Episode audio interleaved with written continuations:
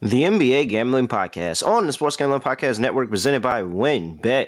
WynnBET is now live in Arizona, Colorado, Indiana, Louisiana, Massachusetts, Michigan, New Jersey, New York, Tennessee, and Virginia. From boosted same game parlays to live in game odds, WynnBET is what you need to win.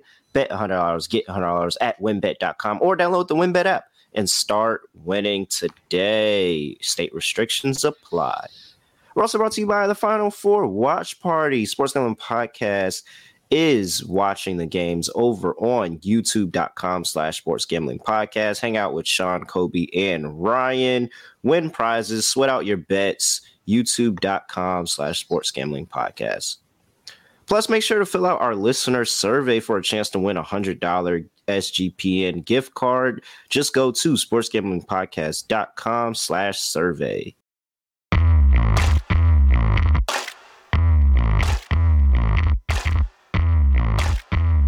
Yes, sir. We are back with another edition of the NBA Gambling Podcast on the Sports Gambling Podcast Network. No me, no the voice, no the guys. Me, really real, villain, real, Terrell Furman Jr. at your service. And uh, sorry, not sorry to everybody who lost their parlay because they decided to add Boston at like minus seven, eight, minus seven, eight hundred to their parlay. I truly, honestly, do not feel bad for you at all whatsoever. So, I mean, there's that. But got my, it's a Wednesday, so you know, I got my guy Scott Studio Right Show with me. Scott, what's going on? Yeah, nothing much. Uh, overall, had a pretty decent day. Uh, ended up splitting the initial lock and dog picks, but there's a separate side story to that. Ended up giving it a bonus dog though, so that ended up winning. I had the Hawks team total over 119 and a half as my lock.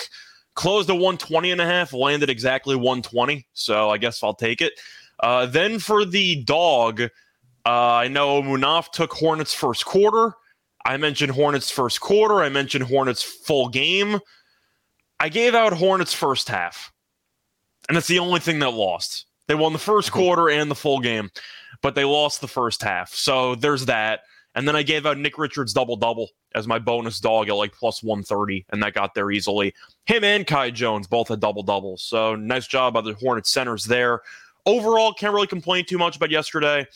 The Celtics no showing was a bit surprising, but either way, point is it was it was surprising to some, okay? But either way, the main takeaway that I had, or the for main, everybody that didn't see the mm, the eye roll that yeah, I, I made that. when he said surprising on audio version, just imagine an incredible eye roll that I gave because it, it wasn't surprising. For me, that wasn't the most surprising thing that happened yesterday. The most surprising thing, which kind of is going to bleed into a bit of a load management, was rant. the Oh, dang it. No. Okay, never mind. I'm sorry. I'm curious what you were going to say, but I was going to say Jimmy Butler not playing in what's close to a must win game for the Heat against Toronto.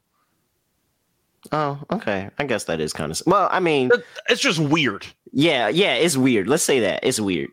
It, but it is. The Heat are competing for the the final spot to avoid the play-in, and they're playing a back-to-back. It was the first night of it because they have the Knicks again tonight, and Butler's supposed to play. Then it moves to questionable. Then it moves to doubtful in the span of two hours, and he's basically ruled out by three o'clock in the afternoon.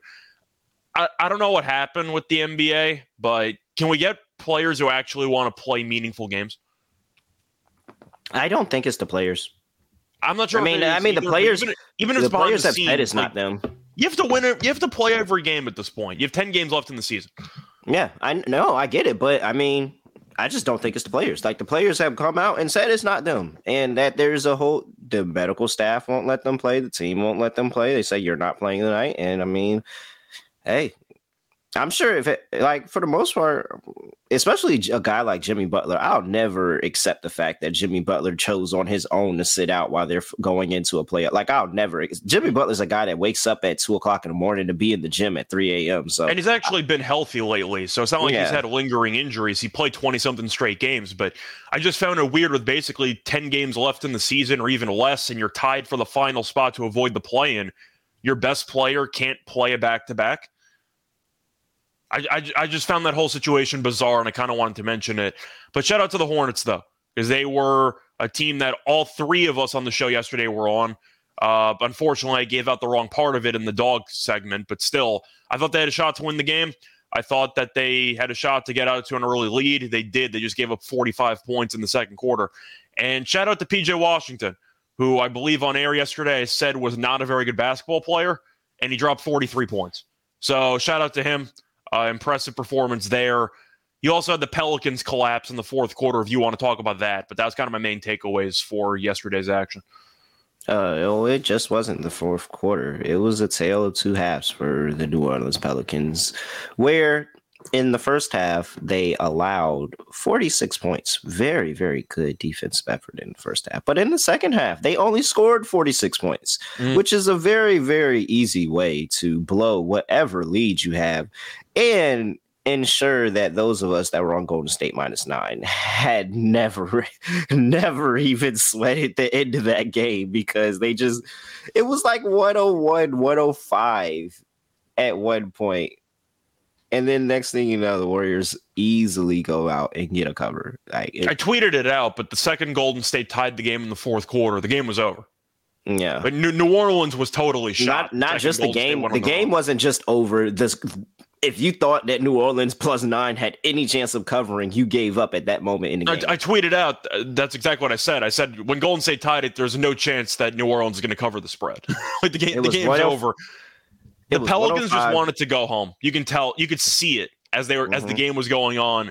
Golden State got wide open looks on basically every possession down the stretch, and New Orleans just emotionally was absolutely fried it was 101, 105, and then Golden State goes on a 15 to 8 run to end the game and get yeah. the cover.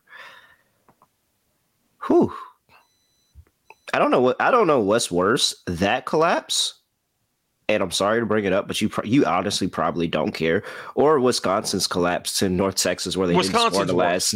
Wisconsin's worse. I'm going to stop you right now. You you cannot I don't care what level of basketball you play in, whether it's the NBA, whether it's AAU, whether it's you know just basic high school basketball, middle school basketball, even elementary school basketball. You can't score a point in the final 9 minutes of a basketball game. 0 points in 9 minutes. That's got to be the worst. If you had the under in that game, you got to go donate charity today. Total is 115. You had 70 points in the first half. Game landed 110 because you had 40 points combined in the second half. You gotta you gotta go donate to charity. Zero points, not field goals. Zero points in the final nine minutes. How does that even happen? WynnBET is the official online sportsbook of the Sports Gambling Podcast Network and active in a bunch of states, including the state of Massachusetts, where everybody has a ticket on Boston to win the NBA Finals, and they're all going in the garbage. March Madness is also still here, so you can continue to bet that with WynnBET. Sign up today, get a special offer, bet $100, get $100 limit to state availability. And don't forget about the DJ long shot parlay of the week, where if you hit the parlay with the longest odds on WynnBET, you get a thousand dollar free credit. So much choose from. All you have to do is head over to wynnbet.com or download the WynnBET app. All subject change terms and conditions at wynnbet.com. Must be 21 order in present state where play through WynnBET is available. If you or someone you know has a gambling problem, call 1 800 522 4700. And looking to hang out with Sean, Ryan, and watch the Masters, you can do that in Vegas. But you have to enter the contest. SportsGamblingPodcast.com slash golf party to hang out with Sean and Ryan at Stadium Swim to catch the Masters. You can win a three night stay at Circa Las Vegas.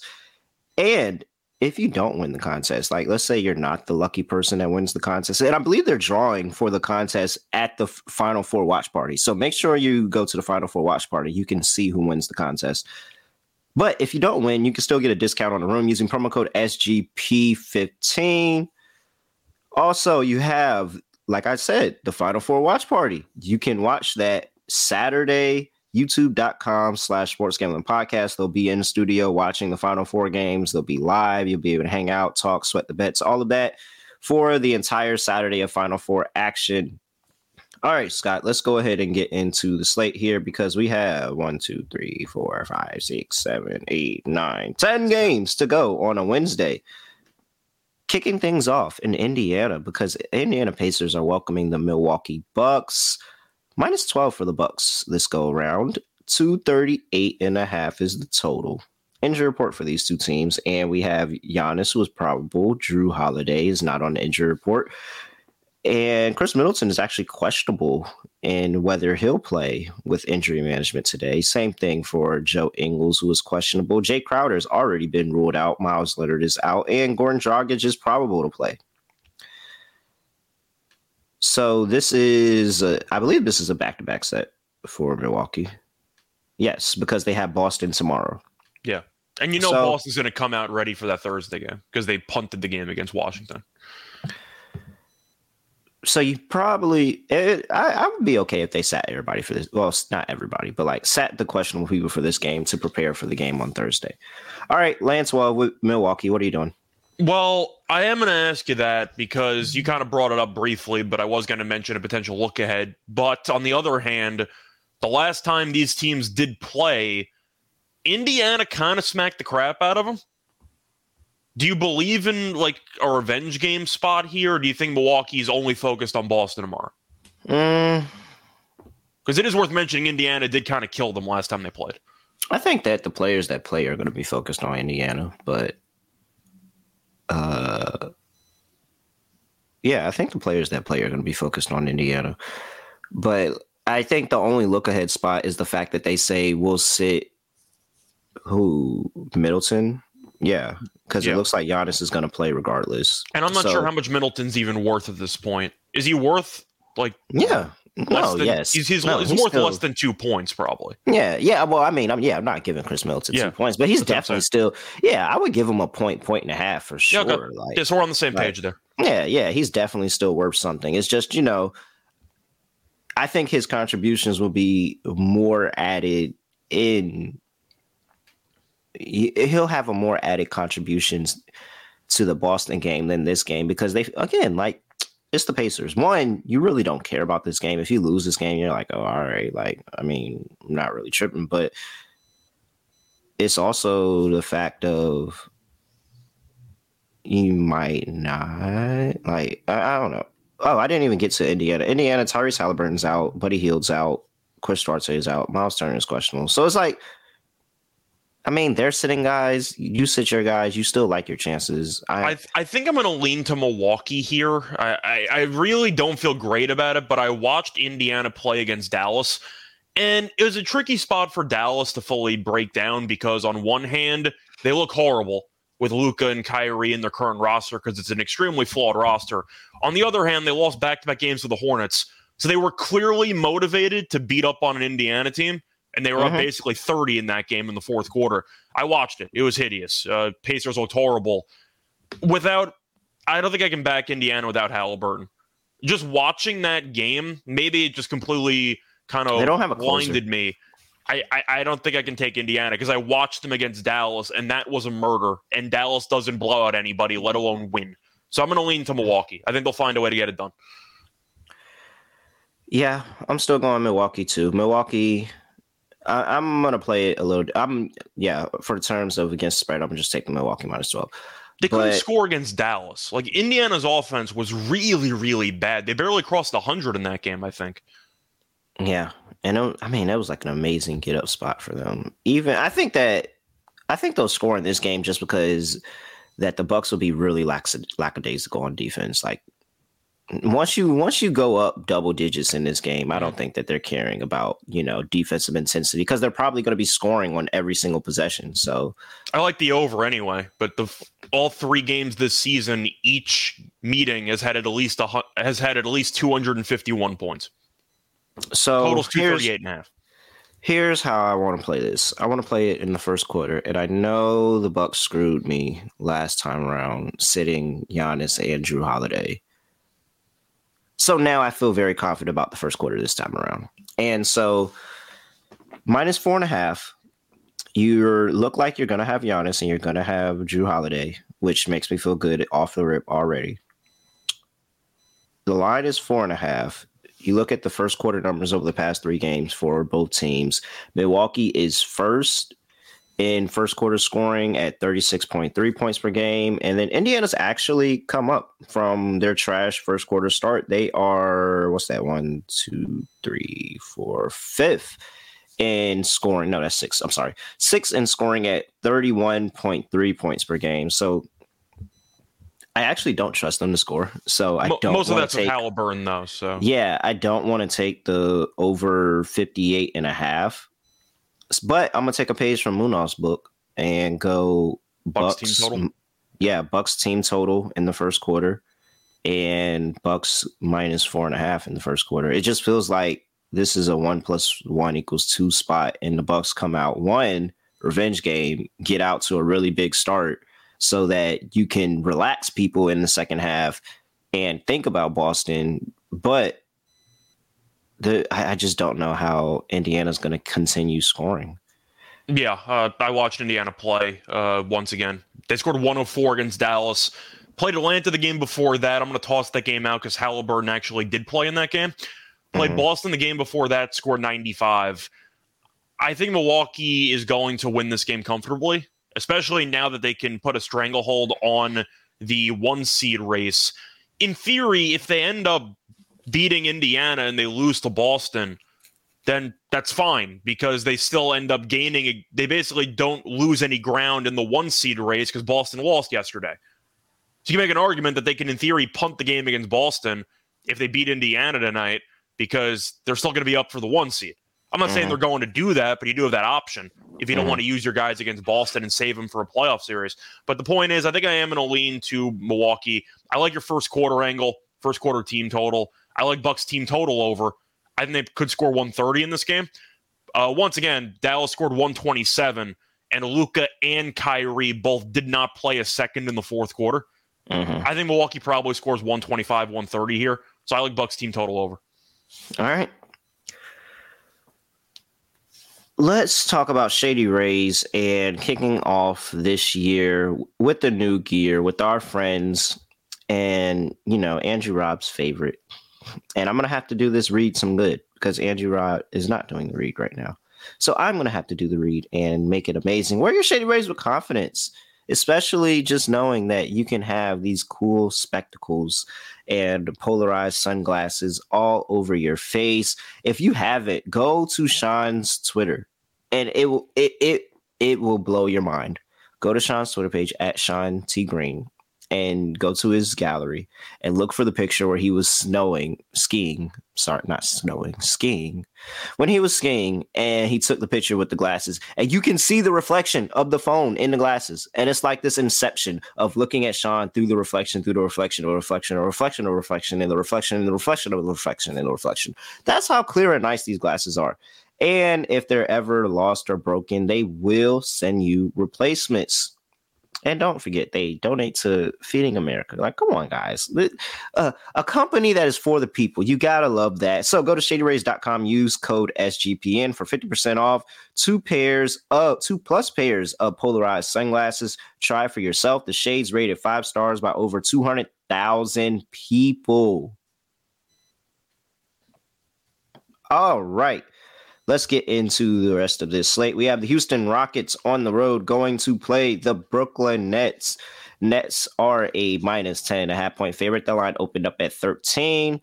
229 is the total. That's come down a point and a half for the Houston Rockets. We have Jae'Sean Tate, who is out. Big surprise. And Brooklyn Nets, we have Royce O'Neale not on the injury report. Seth Curry not on the injury report. Edmond Sumner is questionable and Ben Simmons is shut down for the rest of the year. I didn't have to say that. I just wanted to say that because I felt like I haven't said Ben Simmons' name in a long time. All right. I will go ahead and caveat this with I am already saying on a Houston plus 12 and a half ticket. because I just felt like it was way too many points for this Brooklyn Nets team to overcome. And Houston's actually been playing pretty decent ball of, of, as of late. However, I will defer to the person who is a Nets fan, but you wouldn't believe it by any way that he talks about the Nets. Scott, what are you doing? So for this matchup, you said Houston's playing better. They have lost six straight. I'm going to throw that out there. Now, yeah. a couple of those games were blowouts. They did hang tough against Memphis, lost by five, played again, and then they immediately lost by 37. The Nets have not played well either. However, they got up for the most important game in the stretch because they beat Miami by 29 points. Still can't believe my, Miami was favored by six points in that game. But you're looking at who uh, the Nets have played recently. they've played some pretty good teams. Orlando's been a better team lately, but that was also a back to back, so they got killed in that one. Beat Miami, played Cleveland twice, close, they lost. Played Denver, they lost. Played Sacramento, they lost. Played Oklahoma City, they lost. So they have had a relatively difficult schedule lately. Houston is a team that already got killed by the Nets once this season at home. Uh, the Nets beat them by 22 in early March. However, I do kind of understand your point. It's a lot of points to be laying with a Nets team that has offensive issues. And we saw Dinwiddie go 0 for 11, I think, last game against Orlando. I think he'll play better. Bridges, we know, is still very good. I still don't really like the supporting cast for the Nets. It's fine, but you're relying on like Finney Smith and Joe Harris and some other guys I'm not a big fan of. I can understand your point because if Jalen Green or Kevin Porter Jr. have solid games, the Nets aren't going to score enough to cover. It's just not going to happen. So I think I agree with you. I'm going to lean to Houston. The Nets have really not been a very good home team at covering the spread lately, and even just winning games outright recently just to pull it up, uh, the Nets have lost each of their last four home games outright. And as a result, they haven't been close to covering. I think I agree with you. I think I'm going to lean to Houston. I know it's been ugly for the Rockets for the past week or so, but they still have some talent. I think they could score enough to keep this game somewhat close. And the Nets offensively, I'm not automatically penciling in to score 115, 120 points. So I think if Houston scores 105, maybe even 100 flat, you might be good. I'm going to lean to the 12 and a half with you. Yeah, and I don't know if that was the same logic you had there, but that's what I'm going to yeah, yeah, it's exactly, you know, what I was thinking. I was just like I don't think that the Brooklyn Nets one, they're just not the best defensively where I think that they'll just completely take the Rockets out of this game. But I mean, I watched the Knicks games and the Rocket, the Knicks game, and the Rockets were competitive for three quarters. Mm-hmm. I, wa- you know, we saw them be competitive in that Memphis game. Now, of course, the second time go around, it adjustments. They got Dillon more, Brooks back for that second. Yeah, Dillon Brooks. Like it was a lot of other stuff that went into that. But when I watch the Rockets, I, I sit there and I look at them and I say, well, I don't think that they're playing terrible. Like I, I don't watch them be like, oh, this team absolutely terribly sucks. Like I the defense that, sucks, but the, but the players yeah. they have are young and they're progressing. Like Jabari Smith has actually had a pretty good month or two. Yeah, so I think that you know all of that combined just makes me have you know a little bit more faith in the Rockets in this one. Maybe I'll look to play them early, but we'll see. I, I, I felt comfortable with the 12 and a half that I got, and I still feel I still feel like the 10 and a half is still a little bit too much to be honest. Like I think that they can this this can absolutely be a six, seven, eight point game where it's like you're not afraid of the Nets losing the game, but they're not getting the cover. But it's hovering around that number, like the yeah, yeah. So, all right, totals at two twenty. What was it? Two twenty nine. Yeah, two twenty nine. What are you doing? This one I'm really torn on because based on how Houston's played lately, it's really tough to take an under because Houston's going to be giving up a bunch of points. 137 to the Knicks. The Cavs game was low scoring, so you have that, but they gave up 151 to Memphis, 130 to Memphis, 121 to Golden State. The Nets, though, aren't a great offensive team. So I'm kind of in the middle. I think I'm going to lean to the under, but I really don't feel good about it. But the first meeting was low scoring. I I think I'm going to lean under, but I there's a no chance I play the total here. But I guess since I'm picking Houston to cover, I have to lean to the under because mm-hmm. based on how bad Houston's defense has been, the Nets if the Nets score 130, they're going to cover this number. So I think mm-hmm. it's correlated. I'm going to lean to the under. Yeah, I'm with you. I'm with you. I'm slightly into the under. Not really a, a great play on this one, but I think this is a spot where they can they they can compete in this game. I think the Nets will let them compete. All right. If it goes over, though, I think the Nets win this game by like 15. So, because that implies the Nets are going to score like 130 points. Let's see here. Is so prop wise, is this the Claxton game? Uh, I think it is. I was going to mention that, uh, but then you just brought it up. I thought Claxton double double had some merit, maybe blocks yeah. if you want points and rebounds. But... Points and rebounds is 21 and a half. Claxton in the only meeting this season did have 18 and 13. against yeah. Houston. So he had himself a game. Houston, they still have Sengun as their center, and he still can't jump. If you're going to rose Jokic's defense, wait until you see Sengun. But no, uh, actually, though, I think Claxton's going to be able. No, I mean Sengun is real. Like all Alperen Sengun is just a great value Nikola Jokic. Like that's it. He's the great value version. You know how you have the name brand version right next to it, and then you're looking and you're in Walmart and you see the uh, the off great brand value. that's like two dollars. Yeah, the, and it's the great value version. It's like Nikola Jokic is Texas toast, and Alperen Sengun is great value garlic bread. Like that's what it is. That's what he is. I, do agree about the Claxton move though, uh, just because he looked really good against Houston in the first meeting. He had four blocks in that game, by the way. Claxton's last three games against Orlando, Miami, and Cleveland, four blocks, three blocks, three blocks. He's been hovering around a double double basically in every game. But I do think against Houston in particular, he is, he has a lot of vertical spacing against Sengun, and you're assuming Sengun will get sw- switched into a bunch of pick and rolls. So I like Claxton props. I like double double there. I think he'll be able to have a big game. Sengun rebounds, I'm not sure about because I am concerned about some potential foul issues if he gets switched on to Dinwiddie or Bridges and maybe they get a bit crafty with it and he gets into foul trouble. Or maybe Silas just benches him again because he doesn't guard anybody. But I'm going to lean to the double double for Claxton. I know I got burned last game with Dinwiddie against Houston. I thought about a double double because he was uh, facilitating very well. Then he went well under against Houston. Are you expecting a Dinwiddie bounce back game after he went 0 for 10 or 0 for 11 from the floor against Orlando? I mean, you got to think so. I got to assume so. I mean, this is the matchup to bounce back. Yeah. By the way, I think if I was going to take any rebound props on Houston, I'd probably take Jabari Smith instead of Sengun. Mm-hmm. But I, I don't think it's a great matchup for Sengun here. Because Claxton's vertical he Sengun also he's don't wrong, he's a decent back to the basket scorer, but with Jalen Green and with Porter Jr. being back in the lineup, Sengun's touches have really just fallen off a cliff. So I think I'm staying away from Shingun props. If I was going to take anything for Houston in terms of points, it would probably be uh, I'd, I'd probably lean to Jalen Green if I had to pick anybody, just because he's going to shoot the most. But mm. you have any thoughts there?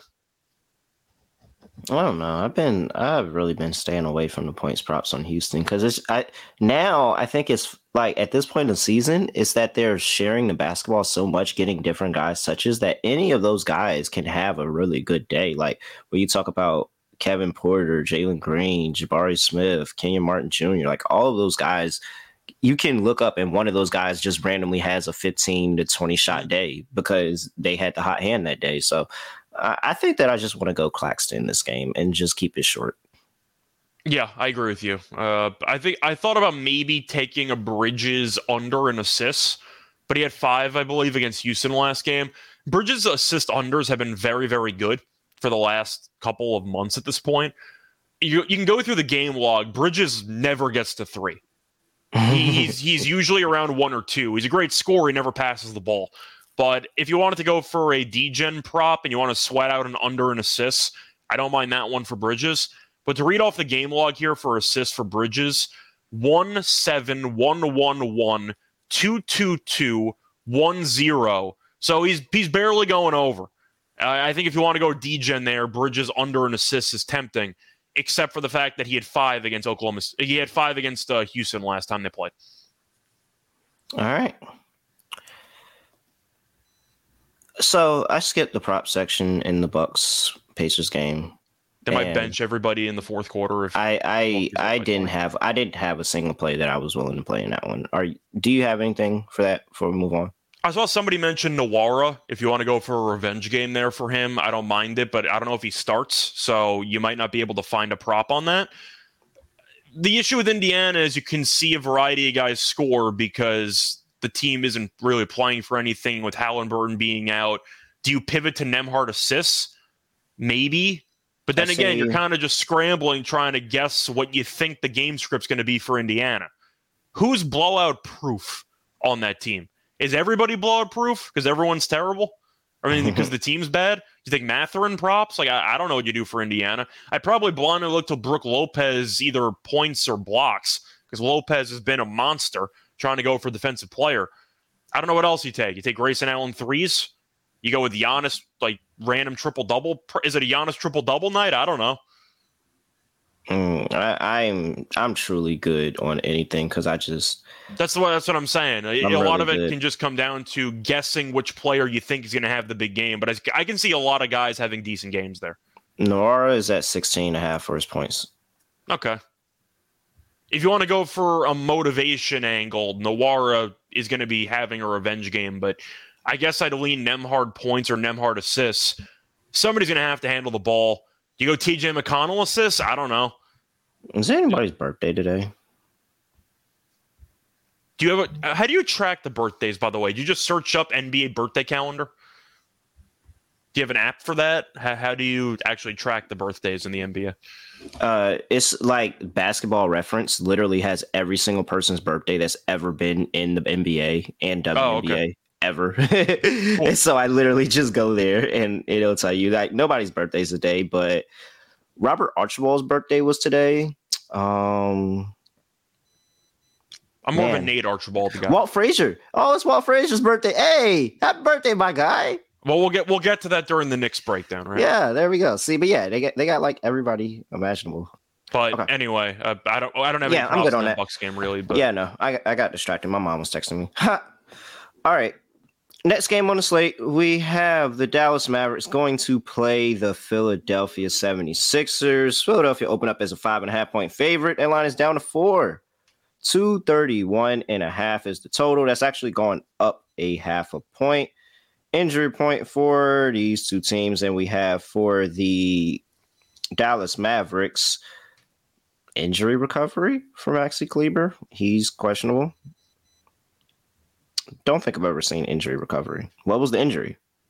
I mean, it, I assume if you're on the injury report, you're trying to recover from an injury. So what was the okay? Whatever. I think he just has hurt feelings.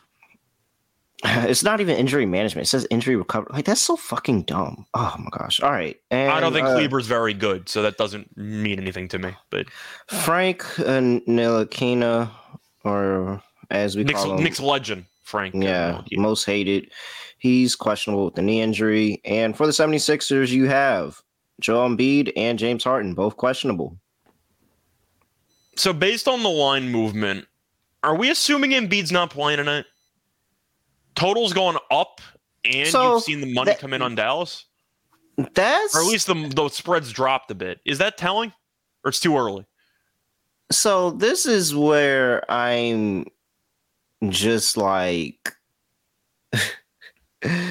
because the the books still be giving James Harden the respect of what James Harden was in the past in terms of his availability and how they'll move the line because they actually do move the line if James Harden is not available. And I'm like, I don't they're think you have to do that, guys. At this, At this point, based on the injury that Harden's dealing with, they're better without him. Yeah, that's what I'm saying. So like, I don't think you have to do that. So I don't want to go ahead and say that they're like this. Very well could be James Harden in this eh, baked in this line somewhere of him not playing, but that would be more favorable to us because we like to back them when James Harden doesn't play because he's no good to us when injured. So the the spread dropped because odds makers heard that Harden might play and he's worth negative 0.5 points at the stage. But once again, it's an Achilles injury. That's the problem you're running into with the Sixers and why a lot of people were low on them, at least with their playoff hopes. It's because they have players who have had a history of getting hurt. Harden used to be very durable, hasn't been the case for the last couple of years. He's got an Achilles injury. That's not going to heal quickly. And I mentioned he's probably going to be out for a week or two about a, a, you know when that injury first happened and he hasn't played since and Embiid's got a calf injury. Now, Embiid still dropped 40 and change against Golden State. Then he played a back to back against Phoenix, which I still didn't understand. And then he ended up skipping the Denver game. It's a hell of a matchup if he plays against Dallas. If he plays and he can move around a little bit, he'll walk into 35.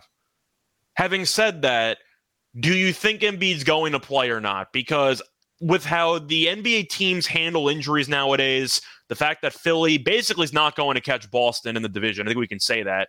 I don't think they're yeah. going to catch Boston. No, no, probably not. Do these games even mean anything for Philly? They're no, kind of just really. in the three seed, aren't they? I think I think the the only thing that these games mean is getting Joel Embiid MVP. That's yeah. it. And because he's still in it for the MVP race, and this is such a plus matchup against Dallas.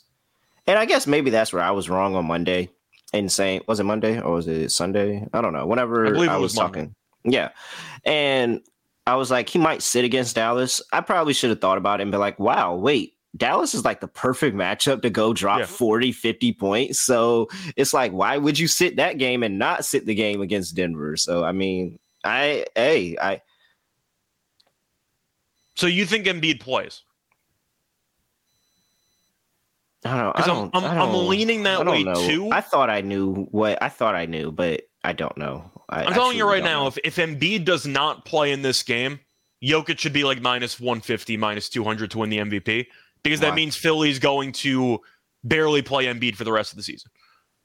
It, it seems like Philly's already starting to shift gears to try to keep Embiid healthy for the playoffs. I mean, I don't know. I don't. I think you're reading. I think you're reading a little too much into that. He literally just said I need a day off, guys. Like he literally just said it. He said it. I need a day off soon.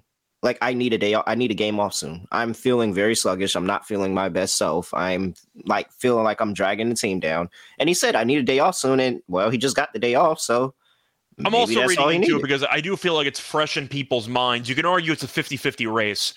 With Embiid missing a couple of games with a week or two to go, I, that might sway some voters. That's all I'm saying.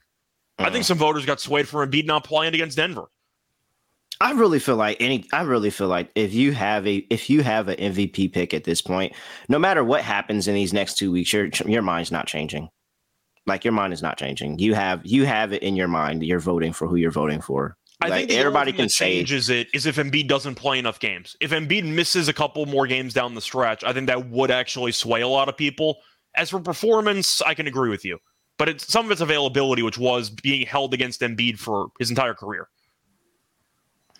Mm. Can we if, agree on that? If Embiid, no, I don't agree on that. Really? I, okay. No, I, I think I think that I think I literally think no matter what, the only thing barring he doesn't play for the rest of the season, if Joel Embiid comes and plays two more games, what do they have? Six games left? Seven games left? If he uh, plays, I believe around there. Yeah, so five in April and yep. two this month. So seven games left. If he plays in three of the seven games and he drops 35 plus in each one of those games, they're not changing their mind. I, think I, I don't. I truly think everybody at whoever has a vote at this point in the season already has it made up in their mind who they're voting for, and so you could honestly go collect the votes now, and they pro- probably be perfectly fine sending them in, not caring. Like I think everybody has their mind made up. It's five, six, seven games left. Everybody has their mind made up. Disagree there. I think if Embiid misses the majority of the final seven games, Jokic is going to win MVP. In my and opinion. Jokic, and yeah, and in my opinion, if Jokic wins MVP, it's because people already had Jokic slid for MVP. Like I don't think nobody cares about missing these last seven games. I'm just saying when you have a player later. with an in- who's being known as relatively injury prone, and he's going to play less than 70 games this year, he might play around 66, 65. That would be held against him for his MVP candidacy. That's all I'm saying. No, and I get that, but I think that if he missed a whole bunch of games are like if we're talking about all the games he missed in the beginning of the season, mm. I think that would have played a factor. Now we're sitting here at the end of the season. Everybody sees the position that they're in. Everybody yeah. sees that he doesn't need to go play these games. Like, I'm just saying, in a close race, you want to put your best foot forward last. You don't want to leave the yeah. voters with a negative opinion of you potentially entering the final stages of voting. That's my point. You yeah, I know. I get that. I, I get what you're saying. I just think it's a tired narrative, and I just don't. I think that truly, how biases go, that everybody that is on one side of the coin, it's a close race, but everybody's already on one side of the coin. I think some people are undecided, but we'll see. All right, back to actually handicapping the game. Who are you taking? It all comes down to Embiid. And I know Philly's been pretty good without Embiid this season, even when Embiid's missed some time. But Dallas is a desperate team. You always got to be worried about desperate teams. Now they beat Indiana, which means nothing to me because Indiana's a bad basketball team, especially with Halliburton not playing. But I do think that I got to lean to the over in this game because Dallas is going to try to go fast. And the last meeting they played had a bunch of points. I forgot the exact score. Uh, that was a TNT game. Dallas won by seven. I have in front of me. That game landed 259. Uh, I think I'm going to lean to. Oh boy, do I think Embiid actually plays? I think he does. I think it's too good of a matchup for him not to play in. And I think Embiid obviously cares about the MVP. So I think it's a good performance, a good spot for him to go for like 40. I'm going to lean Philly. I don't feel great about it, but I can't trust Dallas, especially on the road. Once again, Dallas lost to the Hornets back to back games, and they had the all time get up spot against the tanking team in Indiana right now to win in blowout fashion. Means nothing to me. I'm going to lean to Philly at home. They got the bell. I'll, I'll lean to the bell minus four. I'm going Dallas. This is okay. A, this is a get up spot for Dallas. I mean, hey, what what has in what parity the NBA My favorite has had all over, season? For the record, and yeah, I do. I, I like the over too. But uh, and what parity that the NBA has had this season, and how confusing. How only right would it be for the Dallas Mavericks to put themselves in a terrible situation by losing two straight games to the Charlotte Hornets and then come out here and beat the Philadelphia 76ers on the road. I didn't like, decide was easy. I thought about Dallas, but I just leaned to Philly yeah. because they're so good at home. Yeah, I'm I'm just gonna back the team that I think has more motivation in this game to actually have a good game. Like if if Dallas comes out here, it comes out fast. Like I Philly doesn't have to scratch and claw and tire and beat themselves down to come back in this game because essentially it's a pretty meaningless game for Philly. I'm back in Dallas with the motivation factor and the and the fact that I think that they are going to put up a whole bunch of points. I think Philly's going to put up a whole bunch of points because if Joel Embiid plays, he should walk into 40 points like yeah. relatively easily, especially with you know everybody that's saying that hey he missed that game against the Nuggets, he's not going to win MVP anymore. And it just sounds like the Joel Embiid, like he, we he hears all of that. Remember what he told Draymond? He hears all of that. So I would not be surprised if Joel Embiid plays and just drops 40 just to remind people that, hey, when I'm out here, I'm one of the best players in the league. And so with that, I do agree with you. I'm on an over 231 and a half. Plus, I like that movement of that half a point going over, but a lot of people betting the under as well. So uh, I'm on Dallas and over. You're on Philly, like slightly into Philly. You're, I like the uh, over more, but yeah, over as well. I, I can't really touch Philly until I know for certain if Embiid's going to play. But I do think that the Sixers at home, laying a short number here against a Dallas team that cannot guard anybody, I think has some merit. All right. And ZM is really, really trying to convince me not to bet Dallas by asking me a bunch of questions of how I watch Dallas play ball. Um, thanks You're for the, handicap. Spot. Thanks we've seen. Philly with Doc Rivers in the past, whether it was a playoff game where they quit on him or you know different reasons. Philly has been known to lay an egg or two in some decent spots, either at one the end of the regular season or in the playoffs before. So one in four ATS the last five home games. It looks like so. I mean, but yeah, no. I'm wait. So Boston has Oh, Boston has Milwaukee and Philly up on deck. That's crazy. Philly has a couple of games that are important this weekend, but Philly, I looked at the schedule. They play Dallas today. They play Toronto on Friday. And mm-hmm. then after the Toronto game, they play Milwaukee on Sunday and Boston on Tuesday. So they don't yeah. have any immediate look at spots. Because they got a Toronto game on Friday, but they do have Milwaukee and Boston back to back starting on Sunday. All right, props. Embiid if he plays. I mean, Embiid yeah. points, Embiid rebounds, Embiid everything. My question for you for Dallas: Kyrie. Do you do you pivot to Christian Wood because Kleber is probably not going to play? Somebody's going to have to get more minutes. Uh, no, of course it's going to be Dwight Powell. You think it's going to be Powell, even though he plays like five minutes in the first quarter and then he just vanishes yeah. into thin air? Yeah, He's gonna, you know, he's just gonna start. He's gonna go start, and just because they don't want Christian Wood to start, and then Christian Wood's gonna come in, he's probably gonna get, like you said, all those minutes in in usage. So, I mean, of course, I'm gonna go with Luka, and probably I don't. know. Kyrie's been pretty bad lately, but I think I have to lean to Kyrie anyway. I, I think Kyrie shows out this game. Well, if, if you're picking Dallas to win, then you're picking both guys to go nuts realistically, because Dallas has no good supporting cast. I mean, they have they have a couple of players like Green maybe Hardaway threes. You know, if you really want to try to find a role player to bet on, but I, I feel like you're blindly threes. expecting Luka and Kyrie to play well if you're picking Dallas to win the game. I was thinking both threes when I was thinking of who's gonna be that person that benefited. I feel like Reggie Bullock was going to have a good three game. He's been better lately, but I, I still have PTSD from how bad he was earlier this year that I just don't think I can ever take a Bullock three prop. But yeah, I understand. I can understand that. I wouldn't mind Hardaway Jr. here, but yeah, I, I like the overs for those star guys. I like the over, so I'm going to expect the star players to show up. Do you want to make a case for a Luka triple double or anything like that? Maybe Luka rebounds or anything like that. Yeah, yeah. I, and mm, Philly, you know, they they can be very unserious on the boards. So we've roasted Embiid for that in the past. That's why I'm asking. Yeah, absolutely. They can be very very unserious on the boards. Are you back on really quick because we're 45 minutes in and we've only talked about three games? Uh, are you back on the? Yeah, we're doing two props? parts anyway. So are you on assist prop for uh, Embiid today?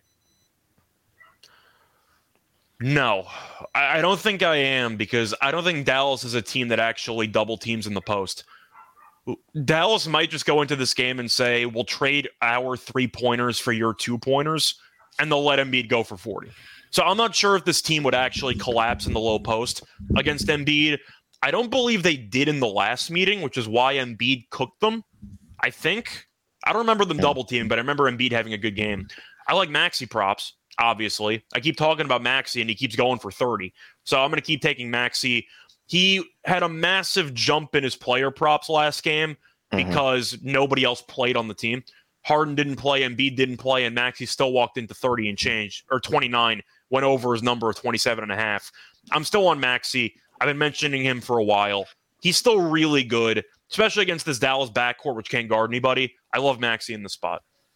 All right, they're dropping. Kyrie has 17 points in his last couple of games. Uh, I'm really like I don't care. I really don't care when star players have bad stretches because again, they're star players. Uh, they they find ways to just get out the slide and get it done. If it, if that was the case, people would have been fading Jayson Tatum for a good portion of the year. yeah. So I mean, I'm, I really don't care when star players have bad stretches. However, in his last five games against uh, Philadelphia, he's been pretty good 37, 24, 23, 30, and 40 in his last five. That 40 was a game. He was actually a Dallas Maverick by that point when he scored that 40. So 24 and a half is his number tonight. All right. Next game on the slate, we have the Miami Heat on a back to back going to play the New York Knicks. The Knicks opened up at four, now over to five. 223 is the total injury report for these two teams, and we have for the Miami Heat. Uh, most everything's basically TBD. Kyle Lowry is not expected to play the back to back though, and we'll see what Jimmy Butler does. But you should pretty much assume that he's going to play because he sat the first leg of the back to back. For the New York Knicks, really the only thing that matters is Jalen Brunson is questionable with that hand injury. And when you say matters, quick, not, Quickley did go for 40 when Brunson didn't play last game. So again, the it, only thing matters, that matters but... again, the only thing that matters because I'm not gonna I'm not trusting Immanuel Quickley every single oh. game. yeah, I got but, that. But yes, Jalen Brunson is is a very valuable piece here into this pie for the New York Knicks. All right. Knicks minus five at home. Then the Heat play the Knicks very tough usually, and that's been the case for a while. Before this season, they used they actually dog walked the Knicks for yeah. about 15 of 17 games, I'm pretty sure. Something well, like even that. this year, the Knicks have done relatively well, but you got to remember Randle hit that miraculous three point shot. So you can argue that Miami should be up. A crazy double bang for Mike Breen. I watched that live, but uh, still, I'm going to lean to the Knicks here. I just hate this Miami team with a passion. I have been so anti Miami for about three, four months. Well, that's good because they have the worst record against spread. Yeah, uh, they are so so annoying to follow. And yesterday was a good example of it. I leaned Miami against Toronto because I thought, you know, decent spot where they're going to get up and Butler will have a good game. And then Butler didn't play. So Miami doesn't even care. Like, I don't know what the hell Miami's doing. They can't cover a spread either at home or on the road. The Knicks have the better roster, in my opinion. They actually have an identity and they can score. I don't think Miami can score, especially with Butler battling a neck injury. I'm sure he'll play in this game. It was factored in that they had a back to back and they decided to sit him in the first game. But I'm going to go with the Knicks here. They act, they've been playing good basketball. I think at the end of the day, the Knicks are the better team. you have meaningful basketball in late March in MSG. That doesn't happen that often. I think the Knicks crowd is going to be into it. I know, shots fire. I'm, I'm going to lean to the Knicks, though. I really just don't like the Heat. Plus, they're traveling from Canada. It's not a great scheduling spot for the Heat. Give me the Knicks. I hope they don't choke it in the fourth quarter. I think they're going to be covering this number with like five minutes to go. The question is, that, is if they could hold off Jimmy Butler and the Heat from maybe making a backdoor cover. But I'm going to lean to the Knicks. I just can't trust Miami. I can't do it. I don't like this team. Okay.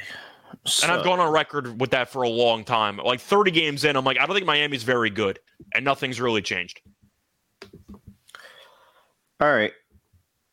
And uh, where's my stuff at? Okay, here we go. I was gonna say you're the Knicks fan here, so I'm kind of curious where you're leaning on this one. So there's a lot of things to look at. First thing to look at is that the Knicks defense, like I said four games ago, three, four games ago, when the Knicks go on bad stretches of stretches of bad defense, it's typically stretches of bad mm-hmm. defense. Mm-hmm. Like Usually there's multiple.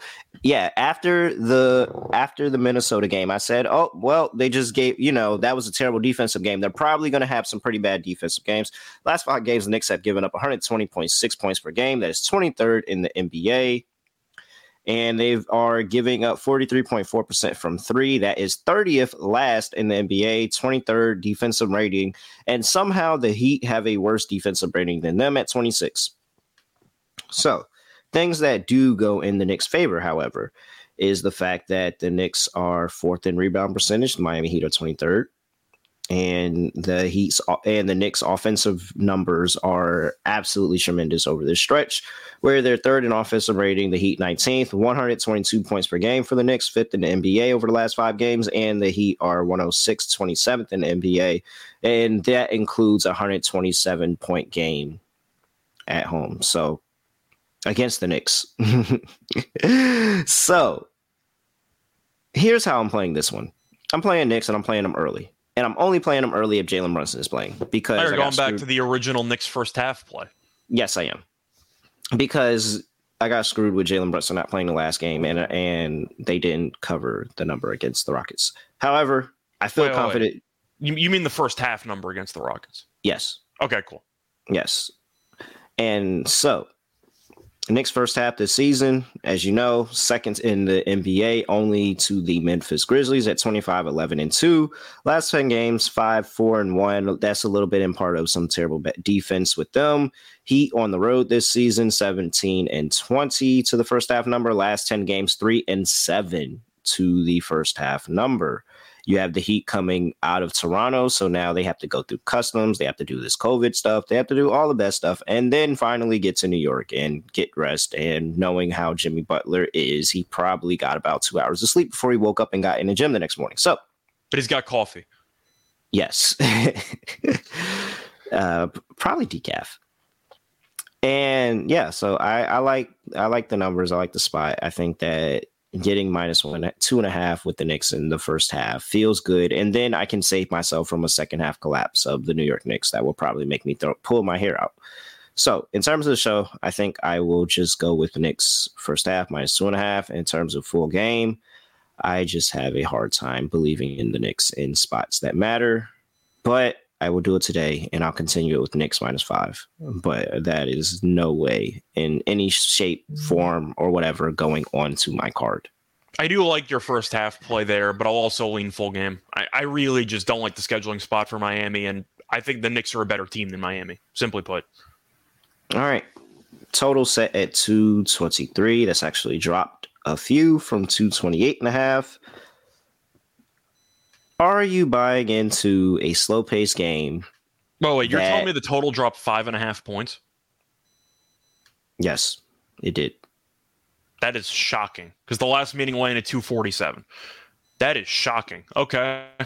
Um, yes. This it, calls it, for a ref report, doesn't it? It does. Let's go ahead and pull up the ref report because I that is the only thing that could actually possibly stop me from betting it over. So. It's a Tony Brothers game. It's a Tony Brothers game. I will pull up Tony Brothers numbers right here for the over under Tony Brothers is 32 and 25 to the over. Okay. Who else is on the card? Let's just let's just go through all three. Uh Tony Brothers. Wait, let me pull the rest of his stuff up. So Tony Brothers. Wait, where'd he go? Where you at, Tony? There you are. All right. Total, and it's looking like two average 234 and a half for the game. Who's next? Do you have uh, brothers' numbers, by the way, for favorites or like home teams or anything like that? Or you only have totals? 29, 25, and 4 to the home team. Okay. So a little bit over 500, but still. Yeah. All right. Who else is on the card? Uh, you have Justin Van uh, Duyne. I think that's how you pronounce it. Van, holy shit, Van Duyne. What the fuck do you do? You even be calling anything? What is he like a dead under guy? Yo, he's 18 and 38 to the That's over. actually kind of wild. Okay, 18 and 38. That's kind of That's sick. insane. Do you right. like do you even do anything? Are you just sitting running up and down the court and just getting cardio for the day? Are you even watching the game? Like are, And then the last one you have is uh, Andy Nagy. Nagy's the last You're- one. there's no way you're refing the game. There's no way you're refing. Like you're really just out there just getting a run in and you know talking to the players, having a good time, probably dapping up Spike Lee on courtside. You're not watching the game. 18 to 38 is wild. That's not. That That's not so real. wild. Like I don't want to Okay. believe that. Okay, all right. Who's who's the last person? Uh, you had and you had Andy Nagy. Andy Nagy is 28-16 to the over 131.3 points. Let me go back to Van Duyne. Okay, so two refs are for the over. Brothers Van a little bit, not that much, but you have a Van dead Dyne- ref in the middle. Van Duyne, even though he is 18 and 38 to the under, he still averages 224.8 points per game. So everybody clears this number in terms of points per game. I think I'm going to lean to the over. Yeah. The I'm fact that it's moved this much and the refs are actually not all pro under is kind of weird to me. I'm going to lean over. In fact, Brothers we know calls a lot of fouls. That's why a lot of people hate. I, I mean, ref. just um, before we even looked at the ref report, I was already on the over. And this was the cherry on top. is it is it maybe it's because the Heat are coming off the back to back, and you, you're thinking about what they did yesterday and what they scored like 90 something points yesterday. Yeah, Butler didn't points play. yesterday. So if you're Yeah. assuming Butler's going to suit up for this game, the Heat are a completely different team when he plays or not. I still don't like him, but they're better when he plays. Yeah, that's weird. I'm on over 223. All right, props. Do you blindly take Quickley props if if uh, Brunson's out? No. Okay. I like Little Mitchell too Robinson rebounds, I'm not touching anything Mitchell Robinson. but you're afraid they're going I- to use Hartenstein more. No, no, it's not that. It's just I like when you watch Mitchell Robinson play, like he just kind of looks like very unserious right now. Like you can tell he's discontent with his role and he's not doing the things that he normally does well. Like what was it? Who was it? It was Sengun in that Rockets game that I was watching. It was one play where like it was so obvious Sengun was about to spin and go left and go because that was the open mm-hmm. lane. If he went right, he was getting caught by the baseline. Like it, you had like you so you were basically double teamed on the right side. It was so obvious he was about to go left, and he just like hits Mitch Robinson just lets him hit him with this ill spin move to go inside the lane and score and get the foul. And it's like, bro, like he didn't even try on defense. And there's so many other little moments, but that was just the one that I remember that stuck out. But like he just You, doesn't. you do mentioned the, things- rebound disparity between these teams. That's why I kind of Yeah. brought it up. So do you like Randle rebounds then? Yeah, I'll go Randle rebounds. Okay. I feel I feel it's at eight and a half too. Like that's really fallen off oh, since he like stopped going on his double double streak. It's at eight. Well, a Rob Robinson came 20. back and his role kind of shifted where he doesn't prioritize rebounding as much, but I think he should. Yeah, yeah. I like. I, I wouldn't be surprised with Julius Randle double double here. Um, man, Grimes should really stop shooting the ball right now. Like, I really, I really want to, I really want to take this Grimes under nine and a half, but I'm afraid that he's going to continuously put up shots, and at some point they're going to go in. But oh it's it's no hesitation either. He gets I the know ball, he's it's chucking it's it. like the it's the ultimate, and I respect it so Mhm. much. And if the Knicks were like, I really would be more pissed off at him if the Knicks were fighting for something. But we're pretty much locked into where we're going to be at, so I really don't care. Like, do whatever right now. Just know You're you're, basically the that five. shit. Yeah, like yeah, like you're not pulling that shit in the playoffs though. But do whatever right now. I don't really care. But man, like he really should stop shooting the basketball his under nine and a half should really be a lock, but I'm afraid that he's still going to put up a number of shots. I think I'm tempted by Randle threes because based on how Miami defends him, aren't they going to sag off a bit and try to mm-hmm. keep Randle on the outside from what they've done historically? Speaking? I think you feel I think you feel more confident if he's taking the threes rather than beating you on the inside. That's what I'm saying. So I I, I want to look it up though, but I know Randle of course had that game winner against the Heat, but I want to see uh, how he's done from three against this team because selective recall tells me Miami tends to sag off against them and mm-hmm. they let him take a bunch of shots from the outside.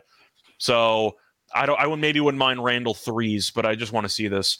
Uh, last meeting if, went one for five. Game before that, eight for 13, three for nine. So he's attempted at least a nine three pointers in in the two of the last three meetings. I am going to do a parlay when, if I'll say if, because Lord knows I don't know what's going on with Jalen Brunson. Every time I think he's going to play, he's not. Uh, so if Jalen Brunson plays, I will do a points parlay with Jalen Brunson and Jim Butler. That will okay. be on the card. And uh, for a little razzle dazzle, uh, nah, he's actually been playing, putting up pretty solid numbers. Okay, no, I was gonna go back to RJ under, but he's actually been putting up pretty solid numbers against the Heat. Yeah, so now I'm just gonna go uh, if if Brunson plays because he's probably gonna come in at like 23 and a half, like Jimmy Butler. I'm gonna do a points parlay with Brunson and Jim Butler. There is one prop that I do want to look at, but I just want to see how his numbers are against the Knicks because I know you've roasted Bam for not being the most aggressive guy on the glass, but his rebound number is seven and a half. Yeah, that's sick. That that's sounds sick. very, I very low. That's sick. He can get eight. I'm sorry, he can get eight. If and he, he went under eight, garbage. He's going under the last two meetings against the Knicks, but he played 40 minutes last meeting, played 39 minutes the meeting before that, and then the games before that, nine rebounds and nine rebounds, 16, 8, and 17. I think I have to take Adebayo rebounds. Seven and a half for a guy that might play 40 minutes is way too low. I got to take the over on that even if you don't like Adebayo, like that's just a good price. What's Adebayo double double? That's got to be a decent price as well. I know that you're anti Adebayo double double, but if the price range is in the two to ones, I got to at least mention it. It's plus 260 for a starting center playing 40 minutes. I think I have to be tempted by Adebayo double double, don't I? Yeah, I guess. Plus 260. Yeah. Yeah. I mean, you're right. Yeah. Hmm.